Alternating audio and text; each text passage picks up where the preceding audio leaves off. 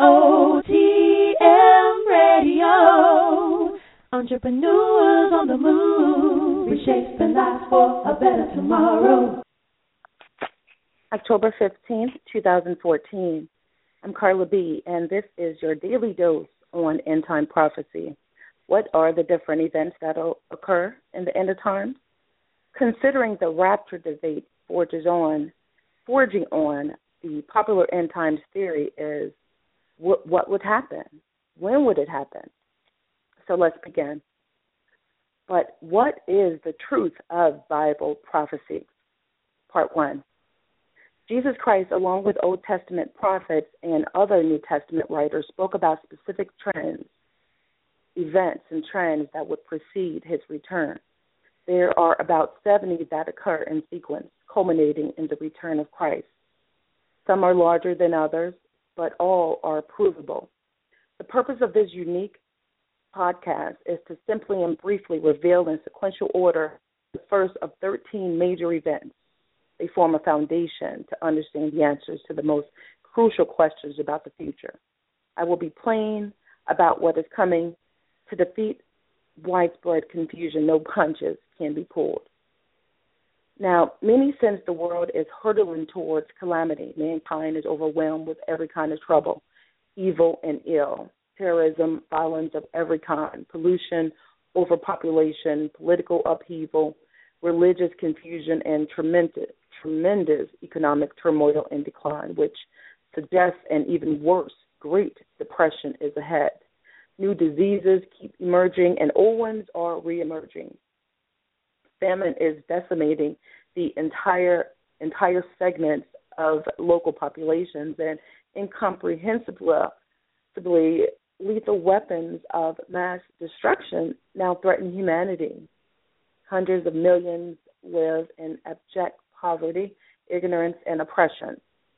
Add rampant and worsening immortality and perversion across the world and the never ending cycle of hatred and unrest growing ever worse in the Middle East, and earthquakes, volcanoes, and frightening weather patterns across the world, and and devastating fires, tornadoes, hurricanes, droughts, and floods occurring more often and in more places. Headlines scream daily of seemingly endless problems. World commotions, events, and trends speak in frightening terms about how things could quickly turn in the wrong direction. Here's a source of answers most do not know where or how to look within God's Word to get correct understanding of how events will play out sequentially within God's master plan for the end of the age. And instead of examining the hundred of verses on prophecy themselves for proof, many are content to those supposed to trust supposed experts. One third of the Bible is prophecy, history written in advance over 80% of this future history is unfulfilled. Many major events must yet occur. God wants his servants to understand them. He has provided clues necessary, vital keys to understanding what lies ahead for the world. The prophet Isaiah explained that God's word is written, precept upon precept, line upon line, here a little and there a little. Isaiah chapter 28, verse 10. Nowhere is this Bible pattern, more true than with prophecy. And another great Bible truth is that this book interprets itself. Millions are wondering right now about the course of events and whether the world is on the brink of destruction. Jesus' disciples asked him about final events. Notice the disciples came saying, Tell us when shall the things be, these things be? And what shall be the sign of your coming and of the end of the world. Matthew chapter 23, verse 3. The idea of the world ending has been a subject of discussion and speculation, but also ridicule for almost 2,000 years. Is the world nearing Christ's return? Are these the end of times? Can we really know? Well, now begins the examination of 13 events or conditions in sequence that precede Christ's return we will count forward from the present, and this is part one. Number one, the worldwide breakdown of character. Now, the Apostle Paul warned in the last these perilous or dangerous times shall come, Second Timothy chapter three, verse one. Here is what he describes. Describes. For men shall be lovers of their own selves, boasters, proud, blasphemers, disobedient to parents, unthankful, unholy, without natural affection, truce breakers, false accusers, incontinent, fierce, despisers of those that are good, traitors, heady, high minded, lovers of pleasure more than lovers of God. Verse 2 and 4. This time has come, y'all, and it is worsening. Look around. People's conduct is changing. More authority figures are sounding the alarm that human nature is running wild and conditions are exploding out of control. No thinking person can disagree. Matthew 24, Luke 21, and Mark 13 are parallel accounts of what is called the Olivet prophecy. This crucial prophecy works in combination with the books of Revelation and Daniel and puts in sequential order events that span the entire period from Christ's first coming and until his return 2,000 years later.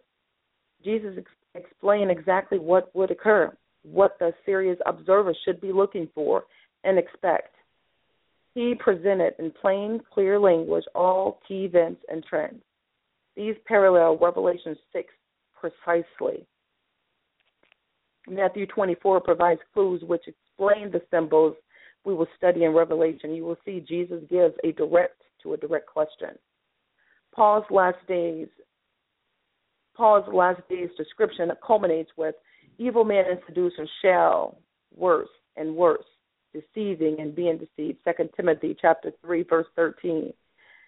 Number two, false Christianity grows much worse. Now, first Jesus told first Jesus told his disciples, Take heed that no man deceive you. For many shall come in my name, saying, I am Christ, and shall deceive many. Matthew chapter 24, verse 4 and 5. Jesus goes straight to the problem that would exist. There would be many deceivers at work. Christ warned that the many would be deceived by those claiming to represent him, not the few. Are you concerned about this? The number of false teachers and false prophets is exploding, exactly as Jesus warned three times just in Matthew 24 would occur.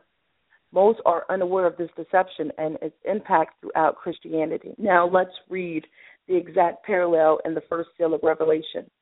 Understanding what the Apostle John records is written in symbols, not plain language. He introduces the infamous four horsemen of the apocalypse.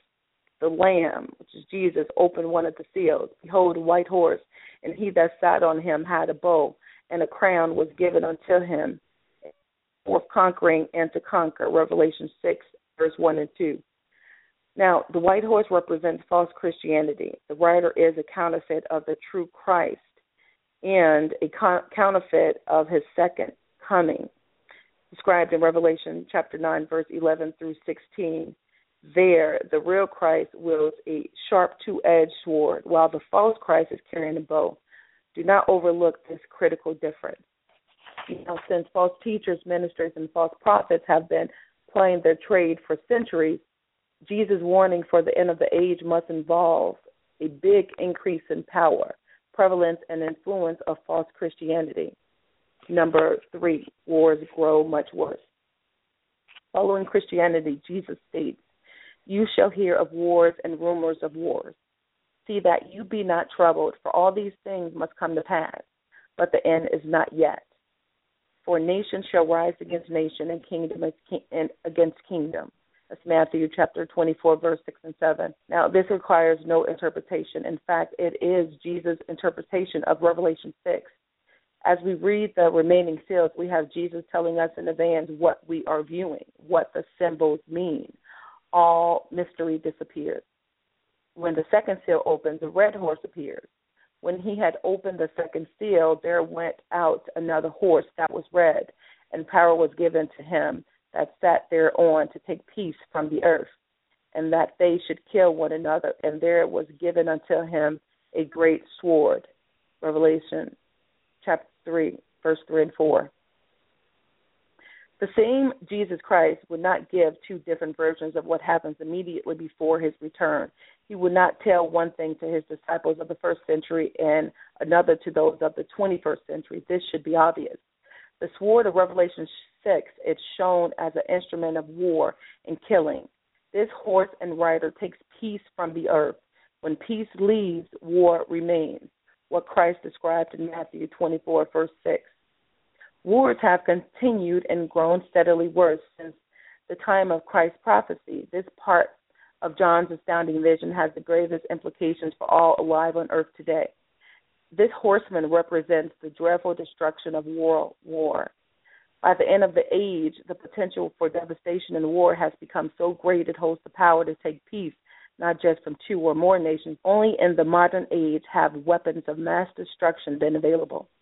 The 20th century saw the two most devastating wars in history with World War II far more destructive than World War I.